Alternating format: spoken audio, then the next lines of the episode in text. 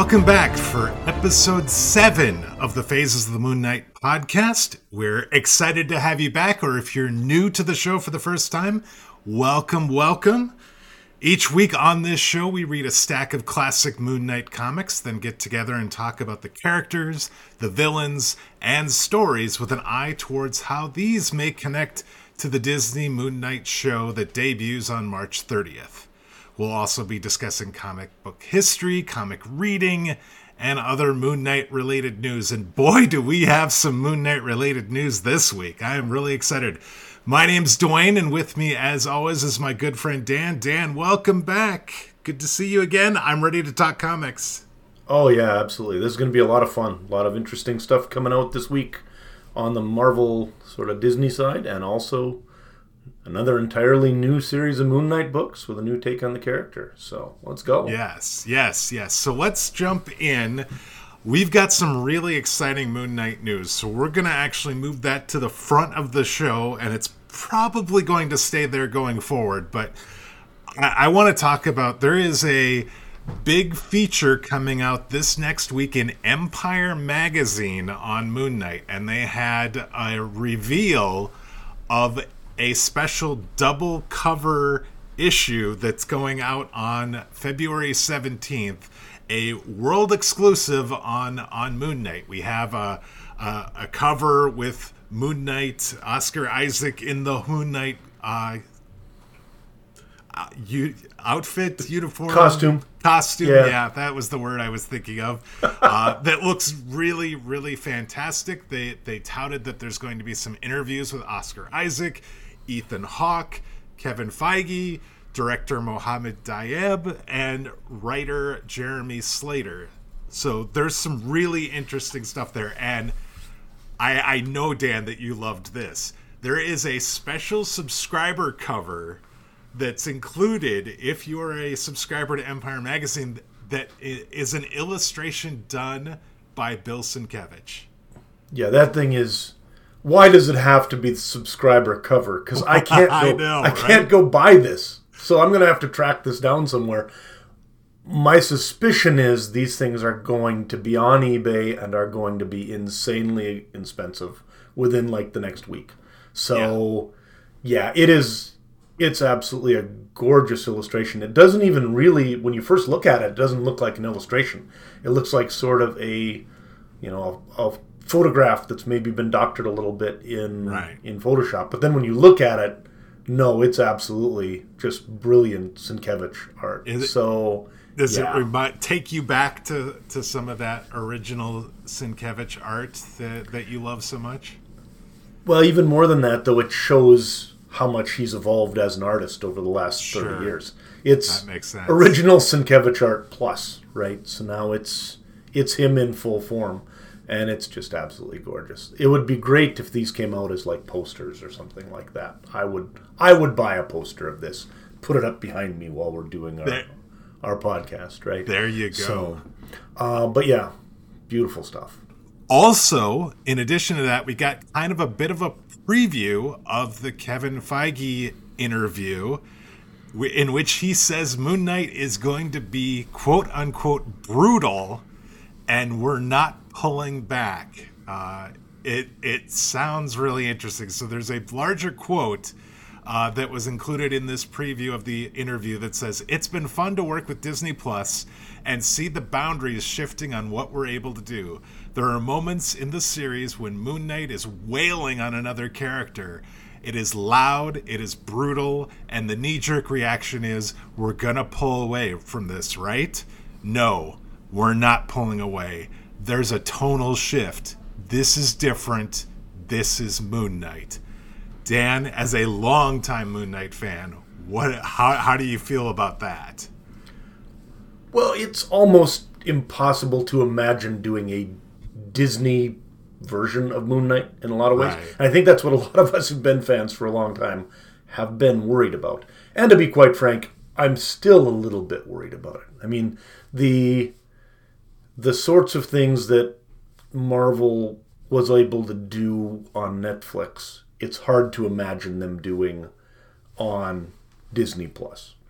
And obviously there still are negotiations in the background, and there's going to be some things that are going to be a little bit less. But I think this is another of those things that just, if Kevin Feige says that this is a legitimate version of Moon Knight and that they've been able to do it right, uh, he has been somebody who's done better work with the characters I've loved over the last ten to fifteen years than anyone has ever done. So I sure. just sort of trust the guy at this point. And and I do think, though, yeah, anybody who's a fan of Moon Knight is going to be cheered by sort of the the quotes we're getting, the images we're getting, you know, the fact that I'd never even really thought about the fact that that showing blood was something that maybe is difficult on Disney Plus, and that, you know, I'd almost like to go back now and, and rewatch some of the Falcon and Winter Soldier stuff to see what was it what they were pulling back from, because there was some pretty violent stuff going on on there. And so, yeah, it's it's going to be interesting to see. Yeah, the, the Oscar Isaac cover specifically in the Moon Knight costume, they, they even point out during that excerpt that uh, for this interview, is like, if you look at his knuckles, there is blood stained all over the knuckles of both of the hands uh, uh, of the Oscar Isaac Moon Knight in the in that cover. And, and it's uh, so you're thinking about that. You're thinking about the fact that he's talking about this guy just wailing on somebody else and, and being like, "This you're, we're we're gonna get a cut, or we're gonna something's gonna happen. This isn't gonna be what we're gonna see." But that is true to the Moon Knight character that I feel like I've seen so far through some of the some of the various uh, iterations of Moon Knight to this Absolutely. point. So, I am definitely going out to my local Barnes and Noble on the seventeenth and buying myself a copy of Empire Magazine so I can can see what all's going on and just get it all for myself. There so. you go. I, w- I was just going to remind people, February seventeenth, Empire Magazine. You can see the images uh, for the covers uh, as well as the uh, Kevin Feige excerpt on Empire Magazine's website right now, which is empire online dot com. And they've got stuff on their Twitter account. They they're they're really really kind of going all out to show that, you know, this is this is they got a lot here, and yeah. so it's going to be really interesting. And we'll talk more about that when, once we get a copy of it and and can share with you. But uh, let's move on. There is rumors, and there there potentially is going to be a trailer during the Super Bowl, different than the one that we have seen to this point. I'm hoping we do get to see something. I'm I'm definitely excited with what we've seen so far and would love to see some more. I don't know about you. It's going to be interesting to see too, because it's it's possible that there will be an actual like uh, sort of a, a superhero showdown tonight where Doctor Strange also may get a trailer during the Super Bowl. And so we'll see, you know, The the two hundred and some million dollar blockbuster movie gets its trailer, and then Moon Knight will will sneak in and try and like steal the thunder from it. We'll see how that goes. So yeah, I'm excited though, for all of it. it. It's one of those things where we might get a, a preview of a larger trailer that then becomes available online afterwards because of the cost of doing commercials during the Super Bowl. So in, in, in any event, We we will make sure that you are aware and get our thoughts on on the trailer if there is a new one that's uh, revealed during during the Super Bowl. Uh, we also have some Moon Knight news on in the on the comic book front. Uh, Dan, do you want to share some thoughts on our? Want to share share what you've seen yeah, or so heard on that? There've been there've been a lot of new Moon Knights lately. So in the in the newest series, not to spoil things for Duane here because he hasn't read them yet, but some of you out there will know that there's already a new Moon Knight, uh, Hunter's Moon, that appeared in the newest volume that just came out this last year. So we've got a new Moon Knight running around the Marvel Universe already. But now there's another one, a character from six thousand years in the future that Jonathan Hickman's going to be bringing out in the Moon Knight um sort of spin-off book that they're doing coming up. And the interesting thing about that is we don't really know much about it, whether this will be set in the future or if it's going to be a character who's sort of time traveled and came back, or how that's going to work. But that's going to be the story that he and Chris Bacallo do. and with the creators involved, it's going to be spectacular. But so there's there's news starting to come out on some of those as well. So is that different than the Red, White, and Blood book? Red, White, you... and Blood. Red, White, it... and Blood. Exactly. That's the is one. It... That's the one that's the six thousand years? That's the book, and that's one of the stories, because there's different okay. creators doing different stories. And so they announced it a few weeks ago, and now it's starting to leak out some of the details on what exactly the stories are going to be that's in it. Yeah, it looks like that first book is coming out April thirteenth, is yep. what I've read. So uh, I... I w- was already looking into trying to get that. I'm going to actually ha- go to a co- the comic book store near me and, and try and try and see about getting that. So, okay, I just wanted to make sure I wasn't there wasn't something on top of that that I was missing that I that I should be aware yep. of. So, all and right. And for for anybody else, by the way, who's interested in getting into current Moon Knight stuff, or Duane, if you wanted to, uh, you'd been talking about catching up on some of the things. The first collected edition of the new Moon Knight series that just produced, uh, premiered last uh, summer is actually just coming out in a couple of weeks here. Okay. So Moon Knight Volume nine, vol- issues one through five, one through six, whatever, is being collected, and that actually comes out just in the very near future as well, if somebody's interested in picking that one up. I That's won't say it's a great jumping on point, because there is no great jumping on point for Moon Knight, really. You just have to you just have to hop in and start the crazy wherever you can and call it good.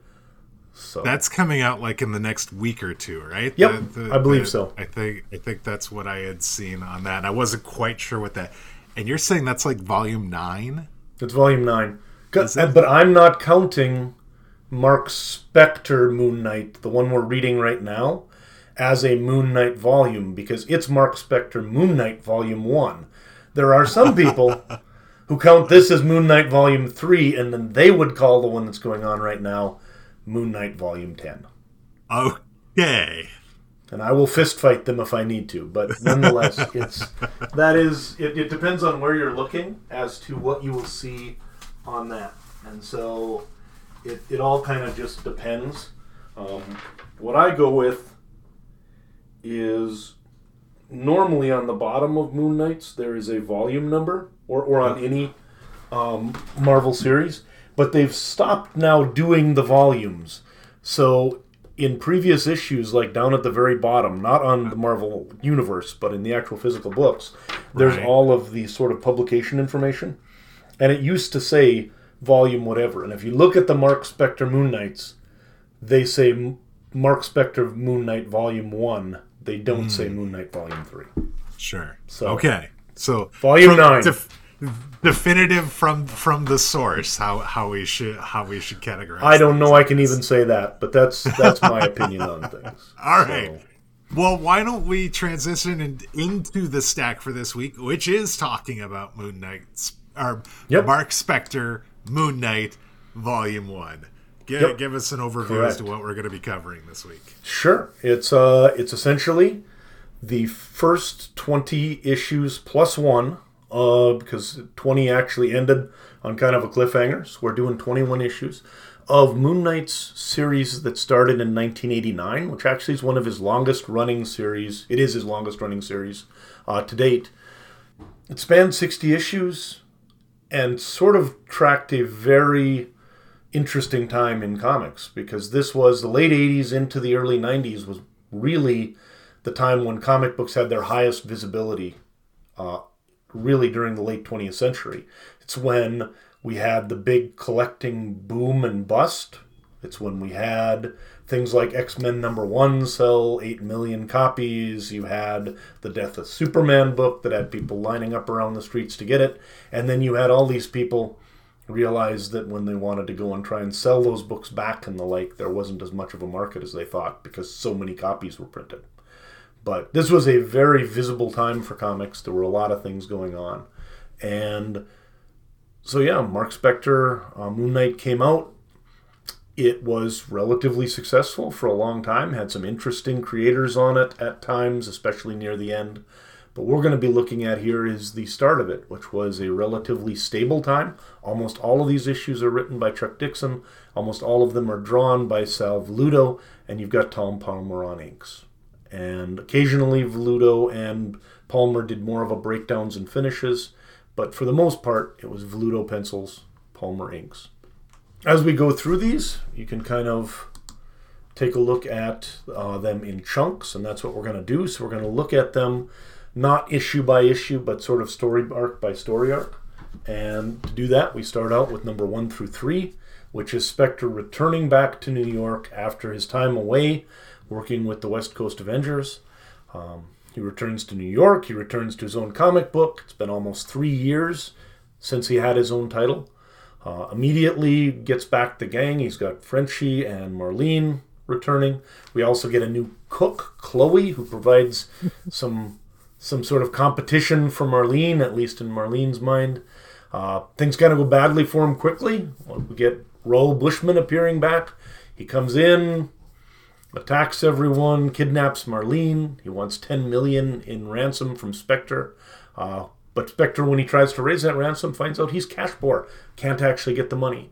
So instead, he decides to do things his own way, um, goes in and decides to infiltrate the embassy, the Burundi embassy where uh, Bushman is staying. He actually has a run-in with Spider-Man, decides to disguise himself as a cable guy and sneak into the embassy. And then after a few fights there, Bushman flees back to Burundi, taking Marlene with him. Moon Knight has to then make his own way there, sneaks into the country, defeats Bushman in one-on-one combat.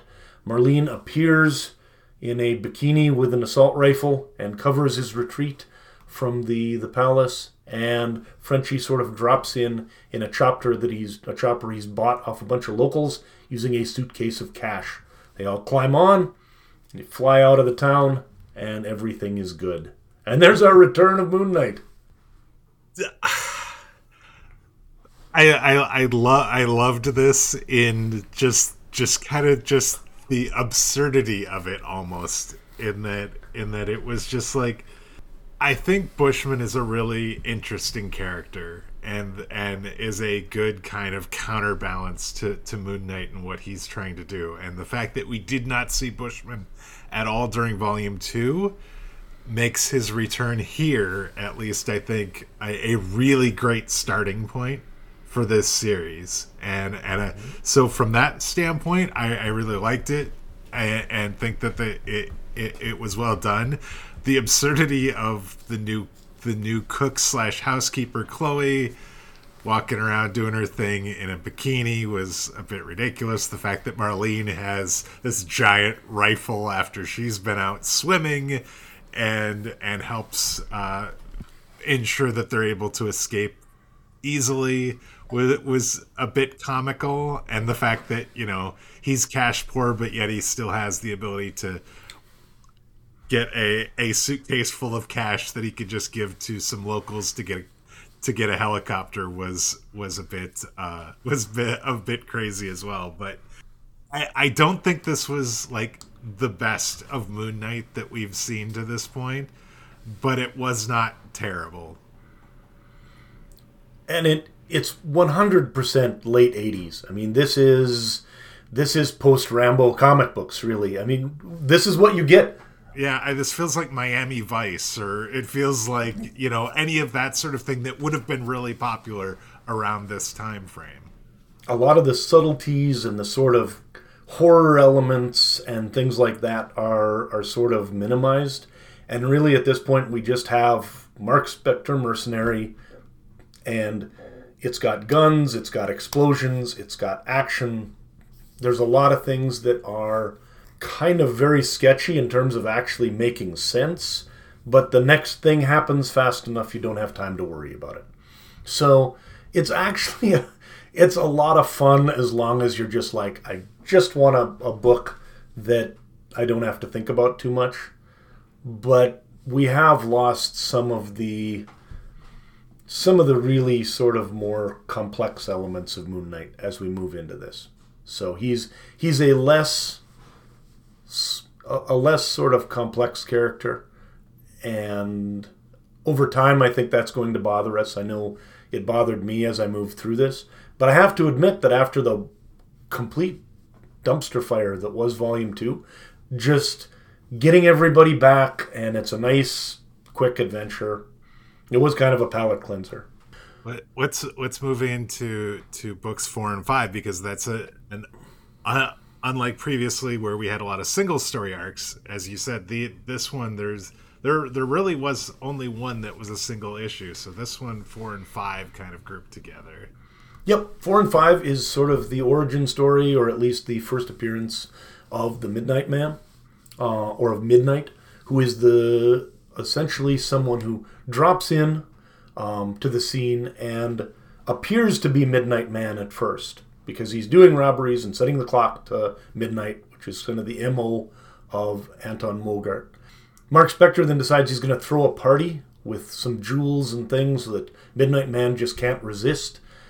Plan works. Midnight Man gets there, and while he is stealing things, Moon Knight tries to fight him, gets tripped up by the Black Cat.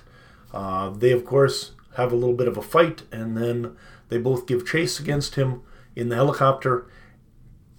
Moon Knight ends up jumping onto the car as Midnight Man is fleeing. Car goes off a bridge, sends him to his death for like the fourth time at midnight at Moon Knight's hands, or so we think, because at the end it comes back. We see Midnight Man actually sitting there on his fridge when Marc Spector returns to his house. He introduces himself, says, "I'm not the guy you think I am. I'm Midnight, not Midnight Man. I'm the son of Anton Mogart." And he then wants to be a crime-fighting partner to Moon Knight, because his dad, on his deathbed, asked him not to use his powers and all of the skills that he'd taught him for evil. So, there we go. I, I did not know what to make uh, of this, because I was like, I can't... I, I'm not sure. Like I, I didn't mind the Midnight Man character in the uh, in Volume One uh, when nope. we saw him. Seemed like a, a, a solid enough character. The fact that, you know, looks like he dies again and then turns out to be just fine is, I guess, the M O of some villains sometimes. And and the fact that he decides he wants to like team up, partner with Moon Knight, and like knows his name's Marc Spector and all this sort of thing was was kind of interesting. I, I'm not gonna lie, I didn't I didn't see it coming, I guess, more than anything else. And so this I, I was very curious. Like he Moon Knight does not appear to be to want to do this, and by the end of the issue five, he's basically like, "No, kid, this this isn't gonna happen. We're not gonna do this." And you know, but but but I don't get the feeling. And as we find out as we go through these, he he's not really going to take no for an answer, and we're going to see we're going to see more of him. You will see more of him. It's also interesting that, again, and, and this is something, you know, if you go out on the internet and you look at a lot of folks who are big Moon Knight fans, perhaps some people listening to this, the one of the major things that drives us nuts is that whole Moon Knight is just Marvel's Batman thing, right? But you don't help yourself at all when you try to introduce some weird teenage sidekick for Moon Knight, you know, as you're as you're attempting to distance him from that sort of thing. So he isn't Robin, though, because not only is he a little bit crazy, but he also is way too old. I mean, he's like a, he's not a kid. He's eighteen, nineteen years old. He's a fully grown adult. So as a sidekick, it's a little strange. I didn't this know, is something... I was going to say, ahead. I didn't know who Black Cat is. Sure. Um, Black Cat is somebody we see a lot in Spider-Man. Black Cat for a long time was she was she was Mary Jane's Chloe, essentially, right? It was uh, she was a kind of a villain, a cat burglar of of Spider-Man, like a villain, but also sometimes she was an ally, and then sometimes she was kind of like a romantic interest as well. So in the in the nineties and, and then onward, she'd been a very common Spider-Man character. Okay. And then, you know, what she's doing here essentially is working as somebody who's working for an insurance company trying to help take down or, or find out where all of this money is disappearing from Spector's companies. She basically suspects him of doing it because mm-hmm. he's the common denominator in all of it. Black Cat appeared in a lot of things back in the early nineties. Very popular character at that okay. time. Any anything else we need to talk about with issues four or five, or do we just move on into yes. six and seven? Really, just a matter of that whole thing where, you know, Marc Marc Spector's treatment of Jeff Wild as we go through is never particularly like productive in the way that he handles somebody who is obviously dealing with things, and that's going to come back to bite him. So that's the main thing here. Is sure. He's he's not doing a great job of this. Um, so six and seven, though. Then we get Bl- Brother Voodoo back again. You saw him before. He was in the book back in Volume one. Uh, he comes to New York and actually has been turned into a zombie, spelled Z H O M B I, by a drug that was given him by a villain named Doctor Friday. Moon Knight then has to help Brother Voodoo in finding Friday and stopping him from continuing to send out his zombie assassins uh, across New York in an attempt to sort of consolidate power for a particular gang lord.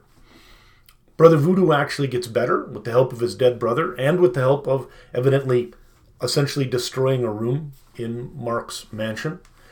And at that point, uh, the two of them go out on the town along with Midnight, dispatching zombies and eventually ending up finding Friday, uh, at which point he's killed by one of his gangster party partners while sending out one last zombie killer to take revenge on the guy that had murdered him. So, so that that that's what that was at the end of the issue. I didn't exactly get what was going on there at the very yeah. end. Yeah, we we we find out the that Friday is hired by this El Brutale, who was looking to wipe out his competition uh, yeah. in in in New York, uh, all while not alerting Kingpin, I guess, as to the fact that he's doing all of this. And so it was it, it was it the story felt a bit convoluted to me, but very it, convoluted. It it, it it I guess gets there in the end. Uh, we had we had this like these zombies go and attack these like mob bosses in this really nice upscale restaurant, and then you know Jeff jumps in and, and tries to help Moon Knight and Brother Voodoo, and mm-hmm. that kind of goes poorly. but yep. but at, from that point on, and this goes into the the rest of the books that we read, it's at that point it seems like Moon Knight sort of accepts that. that Midnight is going to be his sidekick for a little while, and mm-hmm. he's going to actually kind of try and help him. But as you said, that that relationship seems very strained and and and not very uh, healthy from from Midnight's standpoint specifically. Yep, and Moon Knight does save the or Midnight does save the day, because he actually the guy's got the traditional it's a high building and he's going to blow everyone up with his belt of explosives or whatever, and he just kicks him out the window, and then he explodes harmlessly in midair as he's falling to his death. So you'd think the police would have had words with him at that point, but no one ever really questions these things. There's so, there's there's no yeah. fallout from that. Okay. No. Okay. So yeah, if six and seven are there, eight and nine now. Midnight is now joining them on patrol, and they are actually going around checking on Marc Spector's company holdings as the acts of vengeance are going on around New York. And Spector's like, well, if I got to be on patrol, I might as well check my own stuff while I'm helping other people. But they find there's a number of suspicious types breaking in one of the buildings. There's a fight. Punisher's evidently been watching things, and he joins in, uh, shooting a number of people in the head, which is kind of crazy that he continues to get away with that. Uh, tells him, though, that he's been looking at this group called Ultimatum for a while. Um, they go and find one of the Stoolies who he's kind of been looking at, and Punisher convinces him to tell them who the leader is, some a villain called Flag Smasher. They also want to help, or, or to have his help setting up Flag Smasher. So he goes out and is going to meet with one of his operatives. That operative's Anarchy, who just kills the guy because she's like, you're acting sketchy. I think this is a setup. After she kills the guy who was helping them, she then actually beats up Punisher and Moon Knight as well, essentially closely to killing those. And then cops arrive, so she takes off. Eventually, they do find the Ultimatum lair. They defeat Flag Smasher. They defeat Anarchy. Moon Knight prevents Punisher from killing Anarchy as, as they've defeated her. And then while they're doing that, Flag Smasher gets away on a boat. Moon Knight follows. He jumps on the boat. They have a fight. He jumps off the boat. The boat runs into another bigger boat and explodes. And that's the end of Flag Smasher, at least for now. So... Uh, again, it's weird to find a lot to talk about in these, because this is an era of Moon Knight where literally the book starts, action happens, and there's really not much to think about other than just people running around, punching and shooting each other until the end of it. It is a yeah. it is a classic action comic book. It was, and yeah, and and. and... introducing the Punisher as part of this too was really kind of interesting, because he's yeah he he he's not messing around. He is he is executing people like left and right, and and like t- telling uh, Moon Knight that, you know, don't th- this is how you have to handle these people, basically. And yes, and it's, you know, counter to everything that we've seen of Moon Knight. I feel like he's been, to this point, even in even throughout the different volumes, I feel like he has tried to change. He's not trying to be this mercenary for hire. He's not trying to just end people's lives indiscriminately just Correct. because they're on the other end of the the, the of his fist, basically, because he doesn't use guns. But but like it, it's almost like the Punisher is acting like the, the the the devil on the shoulder of, hey, you remember that this, this used to be how you acted, and it worked out pretty well for you for a long time. But I think that's because it is a character that really does work well with helping Spector sort of deal with who he is and what he wants to be and what he doesn't want to be. Sure. But yeah. Lots of lots of people die. Also, just as a note, Anarchy, although she's good enough to potentially kill Moon Knight and Punisher in a fight when both of them are there, never appears again.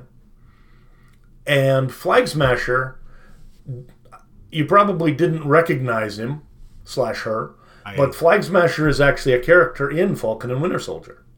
Oh, really? Because Carly Morgenthau's character, the one that is...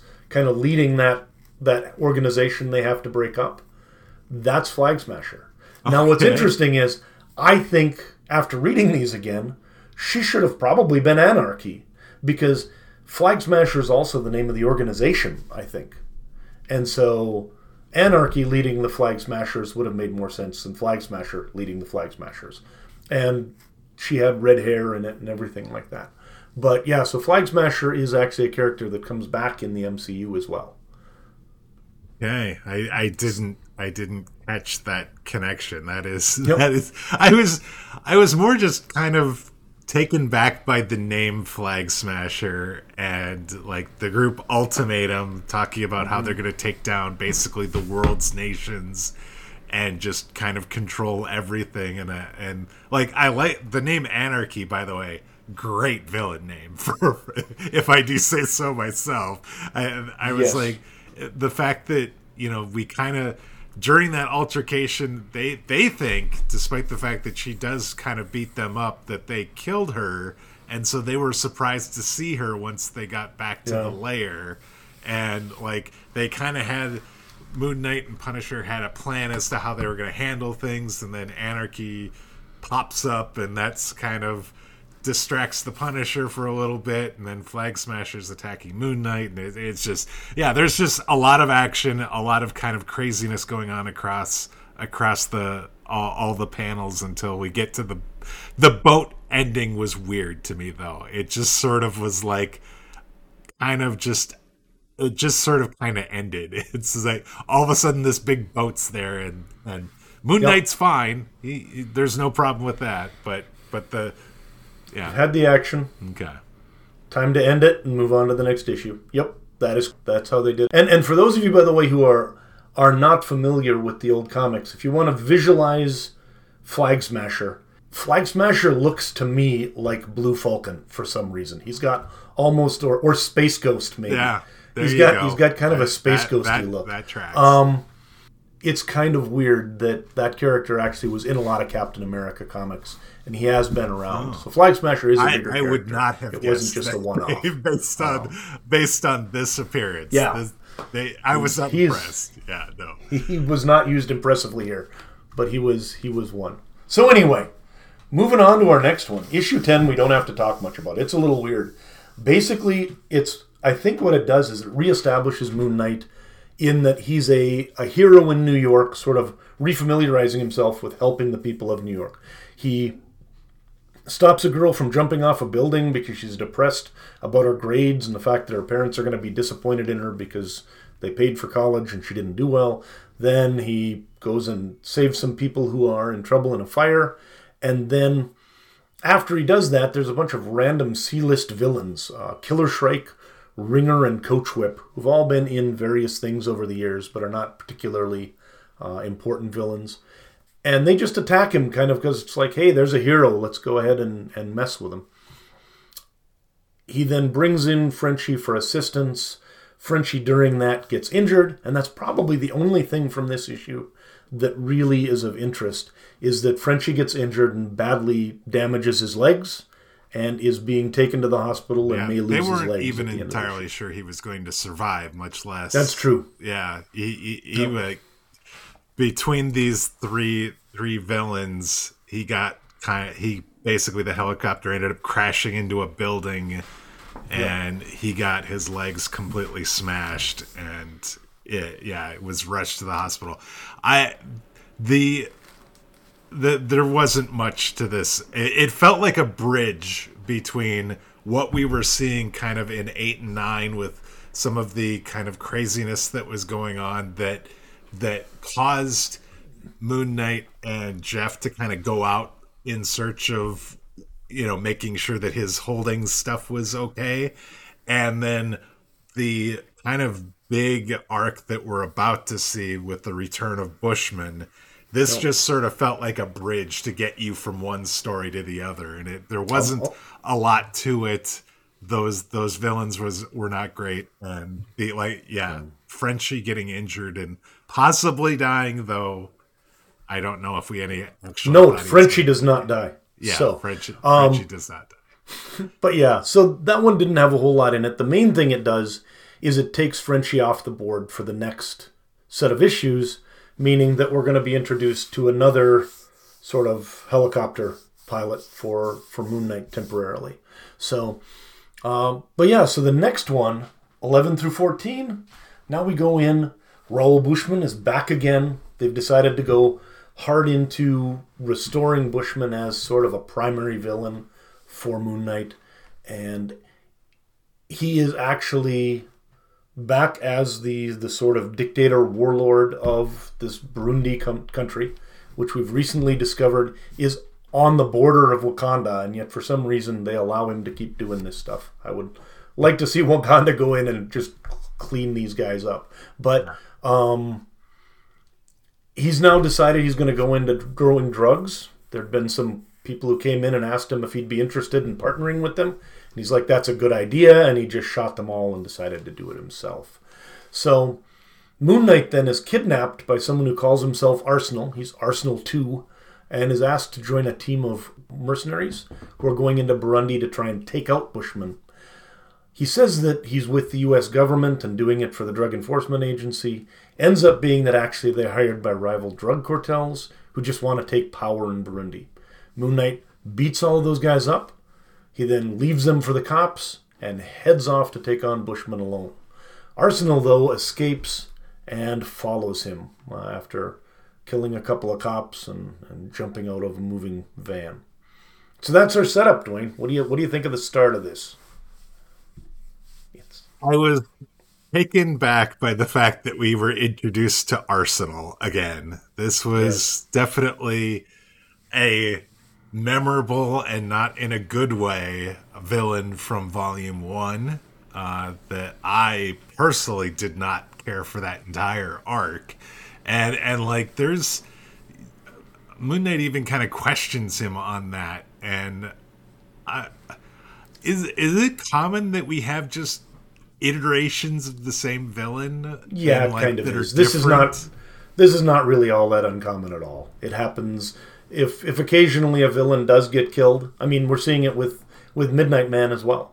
And if a villain gets killed, they want to keep using the name. So there have been multiple Green Goblins. There have been multiples of all sorts of different villains. If one dies, they just kind of... Somebody else grabs the suit and starts up. It really happens a lot in Marvel, actually, as I think. Really? Okay. Um, okay. But in any case, they... They even joke, though, about even the guy who takes the Arsenal name doesn't have much respect for the old Arsenal. He's like, yeah, he was terrible, but he just liked the name, evidently. And it's interesting because he knew about the old guy and how mm-hmm. terrible he was, but he still took the name anyways. Moon Knight wanders into Burundi, somehow sneaks in. He joins up with a rebel force there and shows them how to sort of use these incendiary devices to burn down all of Bushman's new poppy fields he's so proud of. Bushman then realizes Moon Knight's there. He's causing trouble. He attacks the rebels he's with in response, in the process killing the rebel leader. Moon Knight has to flee along with Montana, his new uh, sort of pilot that he's befriended during all of this. While they're driving off, Arsenal actually comes into the camp afterwards and goes, hey, guess I'm your new leader. Let's go and take over the country while Bushman's out chasing Moon Knight. So they plan on an attack, actually take over the palace, take over the country, and have a coup. All the while, Bushman's out fighting one-on-one against Moon Knight. He loses, and his troops are like, yeah, you know, you're not the president anymore. We're just going to kind of collect you and take you to the new president and see what he wants to do with you. So Moon Knight at that point wanders one way, Bushman's being ex- escorted another, and at some point, they just, Moon Knight and, and Montana hit the the Wakanda border. He shows his old Avengers I D. I love that. The first time him being an Avenger has mattered in, in the new series. And they let him into the country and like, yeah, T'Challa says you can come in. And so, evidently, that's how he gets flown home. So, yeah, that's, that's our, again, kind of an odd ending. I... I mean, the confrontation, I think, in the... You, you have this, like, picture this field where you've got Bushman and Moon Knight fighting each other, and all around them are these Bushman troops that have been ordered not to attack because Bushman wants to be the one that kills the that kills Moon Knight. For the second time in this volume, because he did yeah. that the first time, too, in like yeah, that was three. Ba- basically the exact same sort of setup. And... And Moon Knight again beats him, and and starts wa- you know he's like, all right, finish me, and he's like, no, I'm not gonna finish you. Just starts walking away, and then Bushman's like ordering the troops to fire on him, and they're like, nah, nah, nah, nah, nah. You're you're, you you're the bad earlier. guy here. Yeah, yeah. Uh, I I I actually kind of liked that finish to this to this setup. I I liked Good. like it it. It's not fantastic, but it just sort of like, it felt like a sort of superhero sort of final battle ending situation that I would expect in when you have these like two really powerful, really important characters that have interacted with each other multiple times. It just, yeah. it, it, it felt fitting, I guess, a way for that to sort of end. And all right, good. It, I don't know. Maybe I'm just... Uh, no, that's. I mean, that's the way it was supposed it, to be. But... And obviously that, you know, instead of just him fighting the, the underlings, that it's a one-on-one thing. That's that's the way it always ends up. But yeah, yeah it's, it's, it's it's kind of interesting how, how Bushman just never learns that he's going to yeah. now lose. He beat him once back in the desert. That's probably not happening anymore. He should just have his guys shoot him. It's he not should, very sporting. Yeah, but it would be probably. way more effective than what he keeps yes. trying.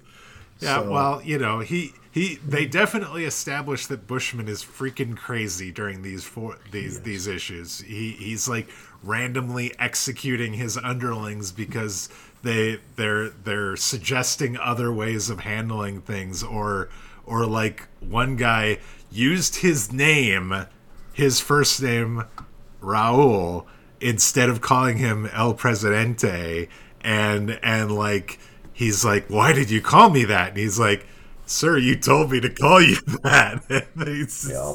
executes him. So the guy's not all there anyway. So so having this he's sort of mess. ending sort of makes sense, I guess. Yep, that is that is correct. I, I will say there were a couple of things in here.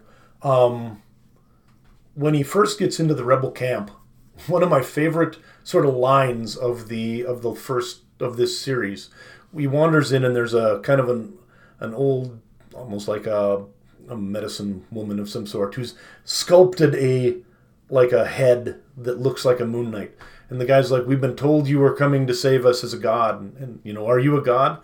And he, Moon Knight's like, no, but some of my close friends are. And so he's he's still kind of coming to terms with that, because at the end of West Coast Avengers, him and Khonshu kind of split ways. Khonshu's like, I'm going to go off and fight Seth. I shouldn't have ever sort of inhabited your body and done all of this anyway. You're kind of on your own. And that's one of the reasons now why we're not seeing like him with any of the things that happened in Volume Two, where he's got the you know, the priests of Khonshu yeah. sending him messages and all this other stuff and everything. So he's still kind of getting used to just being on his own there. But you know, the he, him and him and Khonshu are are in a better place than they've been for a while now. So I'm definitely not sad to see the priests contacting him, no, basically in, incapacitating him unless he does what he. What, what he's told by them to do. I, I'm yeah, very it's, fine it's a, with that. It's a, it's a good thing. So. But we should talk about the trial of Marc Spector, issues fifteen through eighteen, because I think this go. is one of the best story arcs of this first set of books. I would agree. I think it's it's the most interesting and probably the best for character development.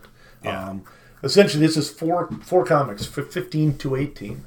It's called The Trial of Marc Spector, and at the beginning of it, Silver Sable and the Wild Pack, which is another popular group. They had their own series for a good part of the nineties. Uh, someone probably, like as an M C U fan, you would never heard of, have heard of any of these. I did not have any idea who they were. Uh, and I, there's a good chance you won't need to worry about it for a while. In okay. it, to a certain extent, they're kind of like a Suicide Squad. So like Sandman's in it and stuff like that. Um, I, I thought they were like superhero police or something. It was sort of ridiculous. Yeah. They were like, hey, we need to capture Marc Spector. He's he's been terrible. That's and that's it. They're hired to bring him in by a country called Bescoverde, uh, where we see in a flashback from Spector as he's being taken in that he actually did kill the country's president back when he was a mercenary. And by doing so, he helped to bring to power a dictator called Raposa, who then savaged the country and did all sorts of terrible things until eventually being deposed, and Raposa is now on the run. So uh, the event was one of the things that did sour Spector on his current line of work, so at least he did realize a little bit that this was not a great way to do things. But he ends up fighting with the Wild Pack. He escapes him a little bit. Eventually, though, he just gives himself up and says, yeah, I better go in and deal with this.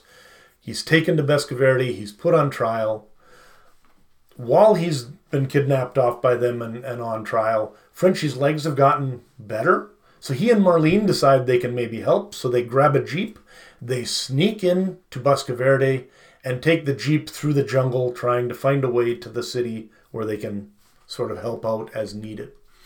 During the trial, Spector begins to wonder if maybe he's been set up, but he is definitely convicted. He is sentenced to die, manages to break out of prison, and does so exactly at the right place where Marlene and Frenchie have arrived with the jeep.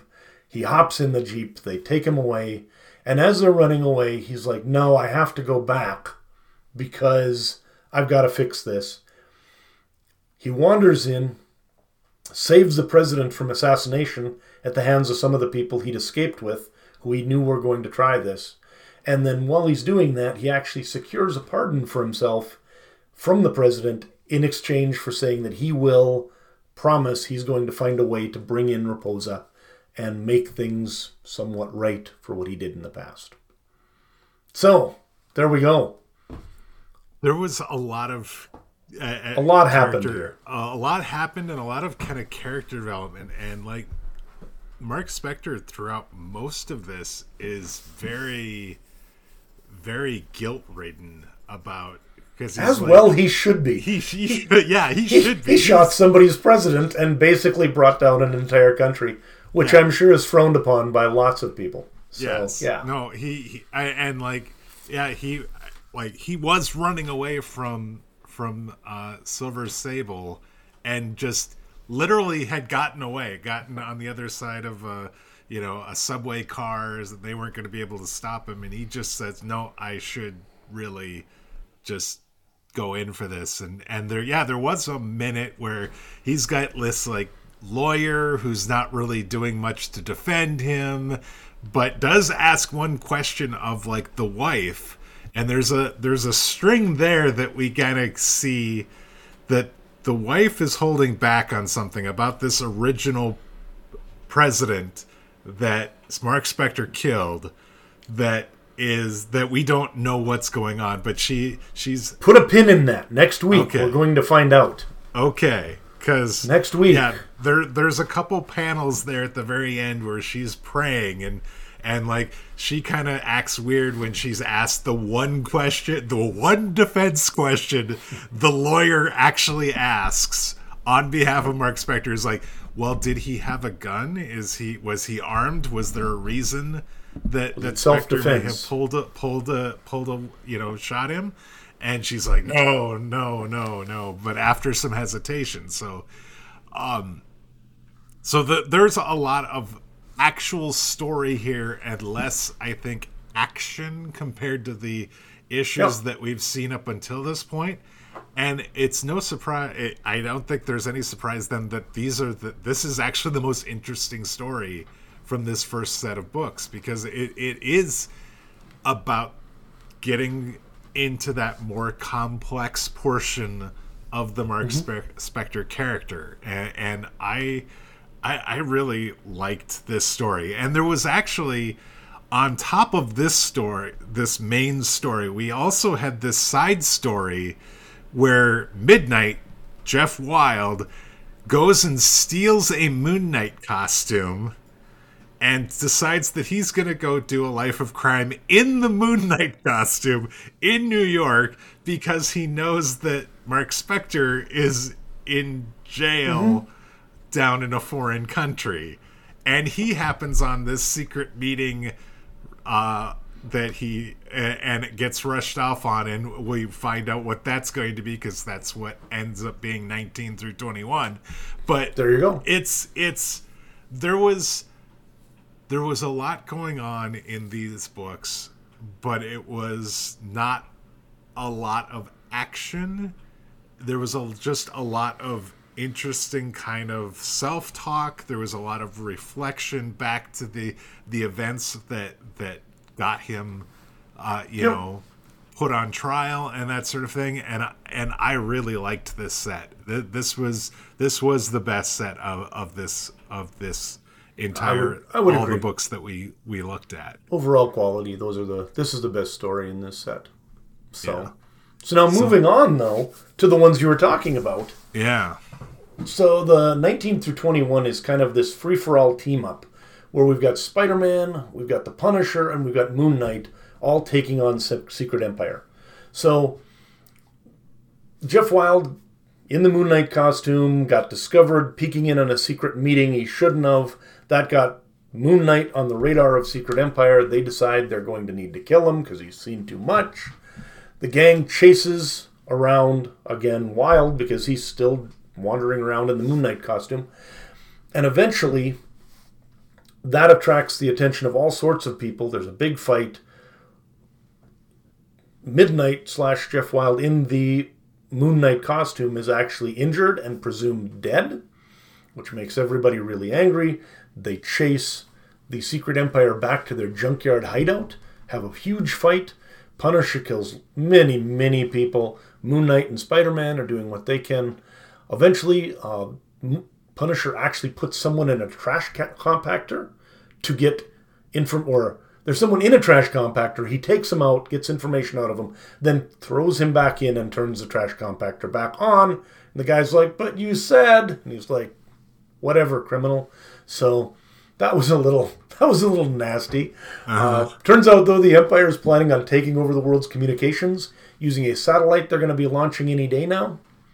Uh, Punisher calls up his man in the chair, Micro, gets the information they need to find the location of that satellite launch, and somehow this leads to a fight between Moon Knight and Punisher because they don't have enough other people to fight. They get angry at each other because Punisher's making fun of Midnight being dead or being insensitive somehow. And once that's all done, they do get together, go in, stop the launch, manage to kill or knock out almost the, all the Secret Empire guys. And then Moon Knight looks around. He expects to find Jeff there, but he doesn't. We find out Jeff has been transferred somewhere else, is being held, and sort of nursed back to health so that he can then be turned into some secret weapon for the Secret Empire. And that's kind of where it ends. So there was a lot of fighting between Punisher and Moon Knight in these books, yes. And Spider-Man, probably the youngest of these three by a mile, is yes. trying to basically stay in between them and keep them at some level of civility with each other so that they don't just keep rip, ripping off each other's heads. Uh, this this was a... I, I did not expect kind of the turnaround or the, the side story from the previous uh, set of books, the, the that Jeff stumbles into this bad meeting. I did not think this was going to immediately lead into the next story arc, but but it worked really well to me. And oh God, I I I cannot say that I've seen a ton of Punisher before. Uh, we've gotten introduced to him a few times throughout these various books. I've watched the T V show, uh, mm-hmm. so I, I mean I have a little bit of background on him. But man, he is he is a lot to di- to digest when it comes to uh, just a hero or anti-hero, I guess. Uh, and and like. There's there's this narrative throughout these books where Punisher's Moon Knight, talking. Yeah, Moon Knight is is kind of comparing himself to Spider-Man and comparing himself to Punisher, and he does sort of see more of himself in the Punisher than he does in Spider-Man, and like, but he's like, oh, I could be like that, but I'm not. I, I I'm close. Like he doesn't have. He he his emotions are, are I like I can control my emotions. He just kind of goes off, but then yep. he can turn them off at any point. And and it was it it felt like there was a level of character development that kind of continued from the trial of Marc Spector within these these issues as well. Even though there was a lot more action, like actual fist guys yep. dying and that sort of thing. And so if If there ends up being, like, I don't think everything has to be like the trial of Marc Spector. I don't think everything ne- needs to be mindless violence. If there is more of this kind of arc where there's some rationaliz- realization and some kind of self-reflection going on in addition to some action, I think that that's, that's going to be good. I, I think that that's... There you go. From a... From a where we're talking about from a time frame standpoint and and what this nineteen through twenty-one are better than the first ten issues or twelve issues or anything kind of before the trial yep. of Marc Spector. And so if we can have more of that, I would be happy about that. Very cool. All right. Sounds good. So That's that's what we had to start out the new series. You want to talk about just some general kind of overviews of these first twenty issues. What what did you think in general? It sounds like mixed bag, but overall you seem to like these. Is that I, correct? This is this is definitely better than Volume Two. It, it okay. feels it feels more like Volume One to me, in which there were definitely some high points. There were definitely some some low points. Uh, you know, there's definitely some similarities even, I think, insofar as there's, you know, um, some character development. There's some things that I find objectionable with how people are being treated, both by not just the villains, but also by Marc Spector slash Moon Knight throughout all this. Um, still no Jake Lockley or Stephen Grant. Those personas still completely yep. M I A. Completely gone. Um, I I do f- there there there was a joke about two thirds of the way through these books where basically our, our the new Arsenal knows that that Moon Knight is Marc Spector, and he's like, everybody seems to know that Moon yes Marc Spector is Moon Knight, and that does sort of feel seem like it checks out. It does sort of feel like everybody knows. He does not have a secret identity of any sort, really. Yeah, it's everybody who wants to hurt him or whatever, they all know who he is. It's kind of crazy. Uh, no Spence from the second volume, no priests like we talked about. I did notice there's a lot more swearing going on. Now, they don't actually use swear words in here. They use, you know, the the mm. the number sign, at sign, exclamation point sort of thing to show that they're swearing. But there was like one per per book, it felt like. And and that was not something... I think we saw like two two expletives throughout the entire first set of books that we've, wait, that we've seen. But we basically saw one what? a book. in in this so. set, and and so that to me was kind of kind kind of interesting, I guess, or, or maybe uh, something from a sign of of the time period and, and what yep. the they felt like the audience needed to have. Uh, they were faster to read, I will say that. I did sort of feel like there was a lot less text. It wasn't as text heavy mm-hmm. as, as some of the previous issues were. Yep, um, that's going to happen. I, I I was not a big fan of the art, if, if I if I'm going to be uh, honest. I think I think the biggest issue for me is the fact that it felt like Marc Spector, Frenchie, uh, Marlene, everybody everybody looked different every single issue, and and not like small changes, but like large changes. They're like completely different hair color, completely different style of hair, completely different build even. It just, it, it just, it, I had a hard time sometimes recognizing the characters that we're following here because they didn't look the way they have been looking. Yeah, that, so Sal Velluto's the guy who drew almost all of these. So it is one person drawing them all. And And really, it's one person inking it as well. Tom Palmer's done an awful lot of stuff. He's a he's been in the business for a long time. He was a, a Marvel inker through like the seventies. He did some penciling and stuff like that as well.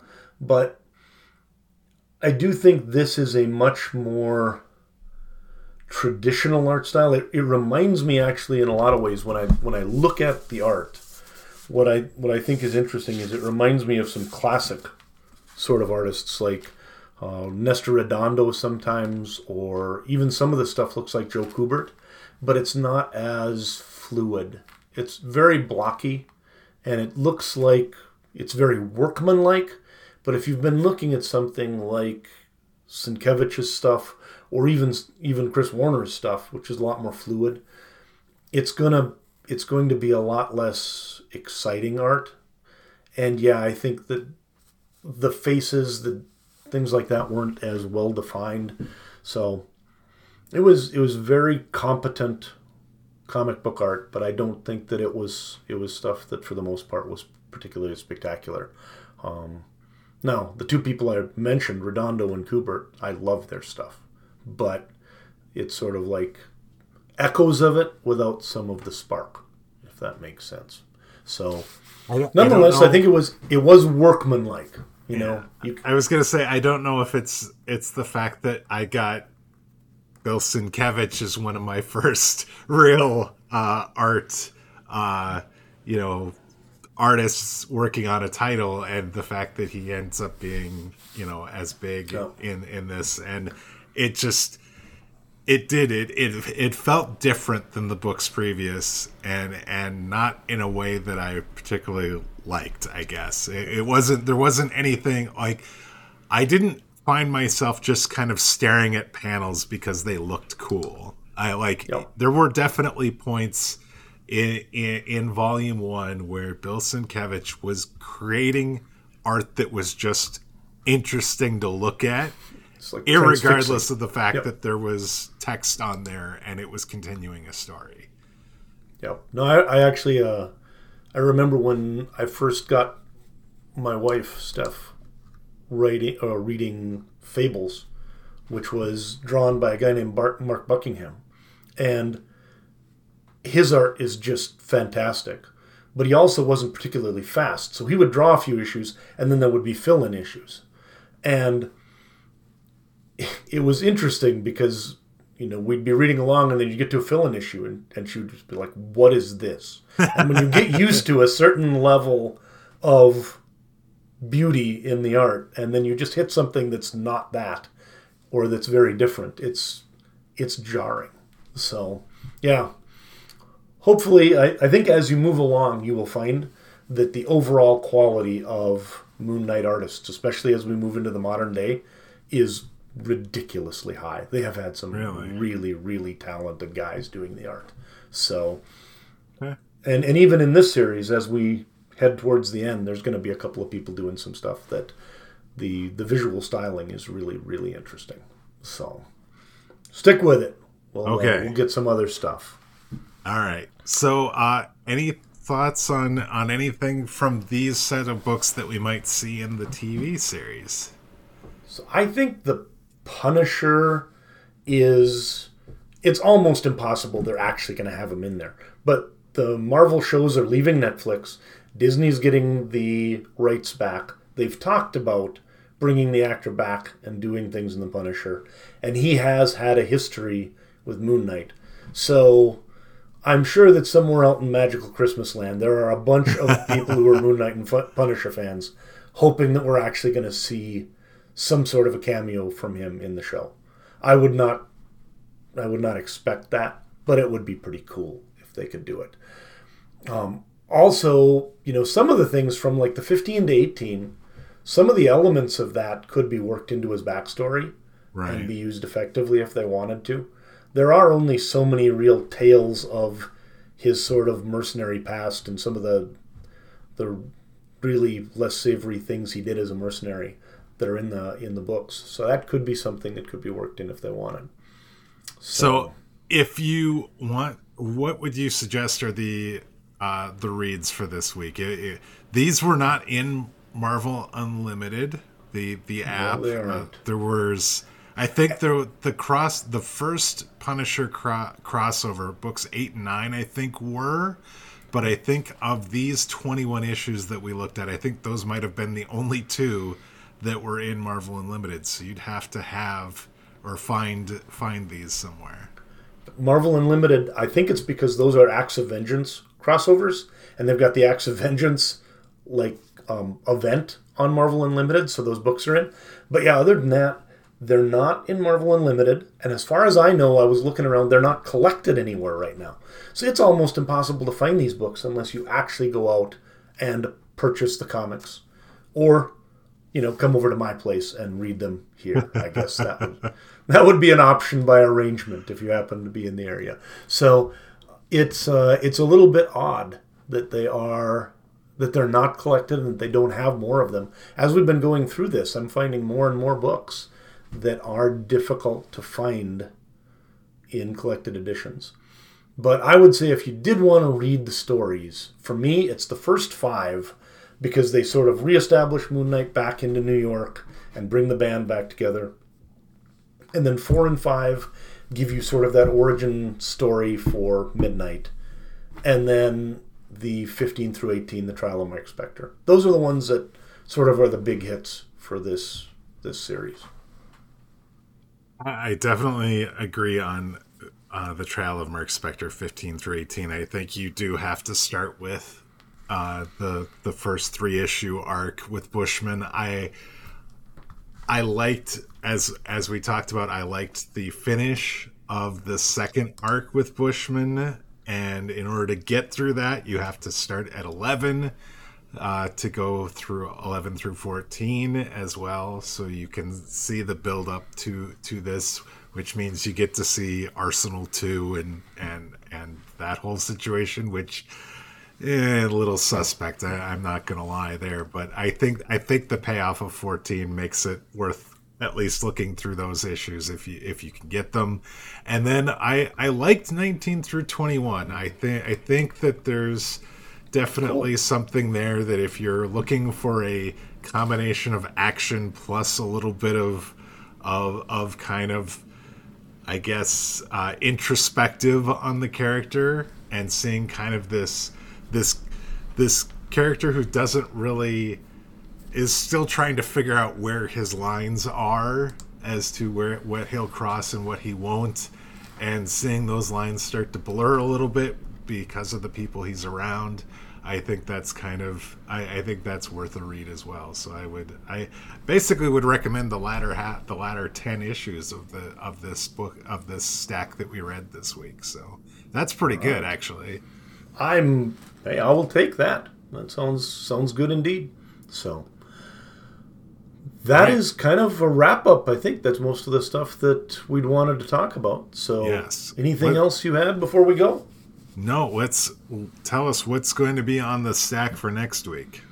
We we get to take a little bit of a shorter one because next week we took twenty-one already, so it's twenty-two through forty, where we uh, sort of take a look at the middle issues of this. I will I will warn you that at the very end of it,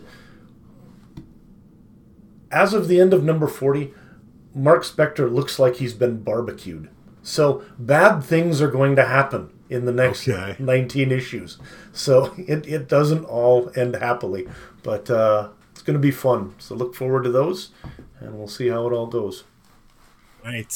That sounds good. Uh, I want to thank you all for joining us. Like I said, if it's your first time, welcome. We're glad you're here. There's six episodes and, and a bonus episode for you to look back on if you want to catch up for where we're at. And we'd love for you to stick with us as we continue the journey forward uh, through the story of Moon Knight. Uh, recommend you subscribe to the podcast on your podcast player of choice so that you get the newest episode as soon as it releases, which is usually on Tuesday mornings. Uh, if you're already subscribed, please leave us a review. We I noticed we have two review five-star reviews on iTunes. Did not see who they were Huzzah! from. So thank you if you were one of those people that left us a review. Yeah, I appreciate excellent. that. Uh, we also got some really great feedback via Twitter uh, that I uh, wanted to thank. Uh, I am J D B. Thank you so much for the feedback on the show there. He went to at Phases of M K on Twitter to leave us that feedback, so you can follow the show and see other announcements or or interact with us on Twitter. And you can send us questions or feedback via email to the address questions at phasesofmk dot com. All right, that's going to do it for us for another week.